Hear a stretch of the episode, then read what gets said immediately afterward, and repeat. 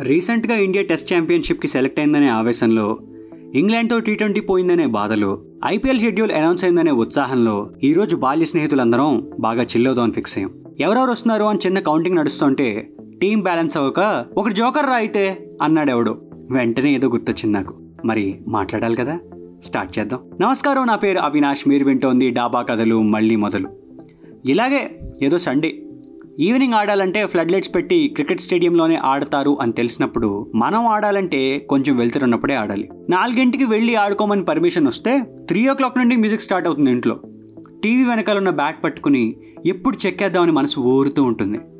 మా అమ్మ నా బాధ తట్టుకోలేక ఒక త్రీ థర్టీకి వదిలేస్తే అలా హర్క్యూల్స్ బ్రేవో మీద గ్రీక్ సోల్జర్లా ఫీల్ అయ్యి బయలుదేరి వెళ్ళేవాడిని. ఎంతో ఆస్తో అక్కడికి వెళ్ళేసరికి మాకు కావాల్సిన ప్లేస్ కాస్త ఆక్యుపై చేసి ఉంటుంది. అవతల వాళ్ళు కొంచెం వీక్ అయితే రెగ్యులర్ ప్లేస్ తెలుసా? అని దబాయించి మరీ ప్లేస్ లాక్కోవడం.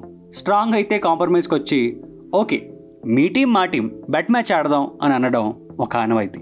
ఈ గ్యాప్లో సొంత టీంలో ఉన్న బొక్కలన్నీ కవర్ చేసుకోవడానికి కెప్టెన్ వైస్ కెప్టెన్గా డిస్కషన్లు స్టార్ట్ చేస్తారు. అప్పుడు వినబడతాయి బ్యాట్ నాది నేను ఓపెనింగ్ చేస్తా. బాల్ నేను తెచ్చా నాకు మినిమం రెండు ఓవర్లు కావాలి. పొడుగ్గా ఉన్నాడు బౌండరీ దగ్గరలో. బలంగా ఉన్నాడు వికెట్ వెనకాల. ఇలా ఎలాగో ఫిక్స్ అయ్యి ఒక ఒంగోబెట్టి నెంబర్ కౌంట్లేసి ఆర్డర్లేసి మ్యాచ్ స్టార్ట్ చేయడం ప్లాన్ వర్కౌట్ అయితే హై స్కూల్ బయట దొరికే ఐస్ క్రీమ్ బండి దగ్గర సంపాదించిన బెడ్ డబ్బులతో సంబరాలు.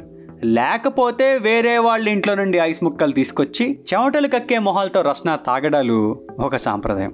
ఇప్పుడు ట్రాఫిక్లో ఎన్ని వెహికల్స్ ఉన్నా పక్కా జిగ్జాగ్ కొట్టి మరీ రోడ్ దాటుతాం కదా? అలాగే ప్యారలల్గా ఎన్ని పిచ్చులున్నా ఎవడి బాల్ వాడు బౌండరీ అనుకున్న ప్లేస్కే కొడతాం. No confusion. కాకపోతే ఒకటి బాల్ వచ్చి వేరే వాడికి తగిలితేనే మ్యాచ్ అయినా ఆగిపోద్ది లేకపోతే తగిలిన వాడికి సంబంధించిన వాడి బ్యాచ్ అయినా గ్రౌండ్లోకి దిగిపోద్ది. ఎవడి స్కూల్ గ్రౌండ్లో వాడు ఆడుకుంటే ఈ నష్టం ఉండదు. కానీ ఇలా ఏదో పంచాయతీ లేకుండా మ్యాచ్ ఆడకపోతే మజానే ఉండదు.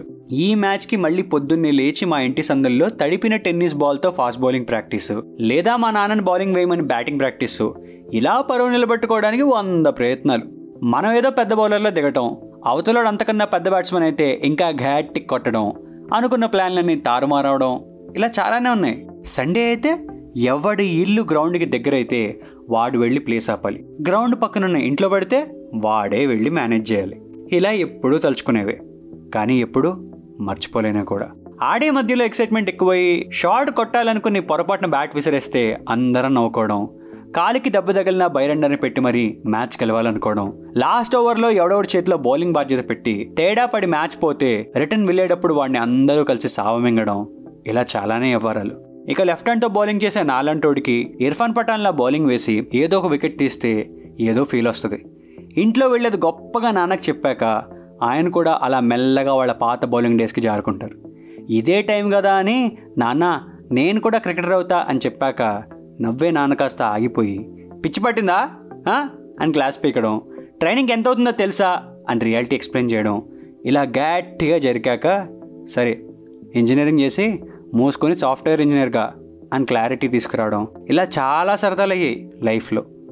కానీ ఇన్ని సంవత్సరాలైనా లైఫ్లో ఏదో ఒక రోజు ఒక ర్యాండమ్ ప్లేస్ చూసి ఓ మూడు గంటలు ఆడడానికి ఒక పెద్ద గ్రౌండ్ కాకుండా చిన్న నెట్స్లో ఆడుతుంటే అనిపిస్తుంది.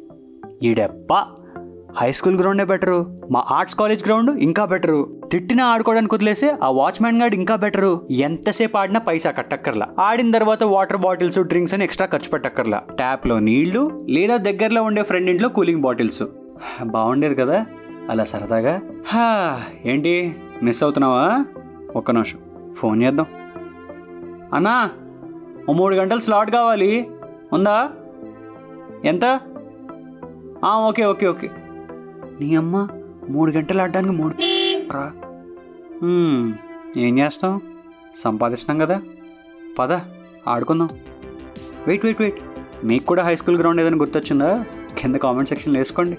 దాని గురించి కూడా ఇలాగే ఓ రెండు మూడు మాటలు చెప్పుకోండి. వీలైతే ఫ్రెండ్స్ని ట్యాగ్ చేయండి. చాయ్ బిస్కెట్ స్టోరీస్ని ఫాలో అవుతుండండి. డాబా కథలు వింటూ ఉండండి. నా ఇన్స్టా హ్యాండిల్ అరే అవి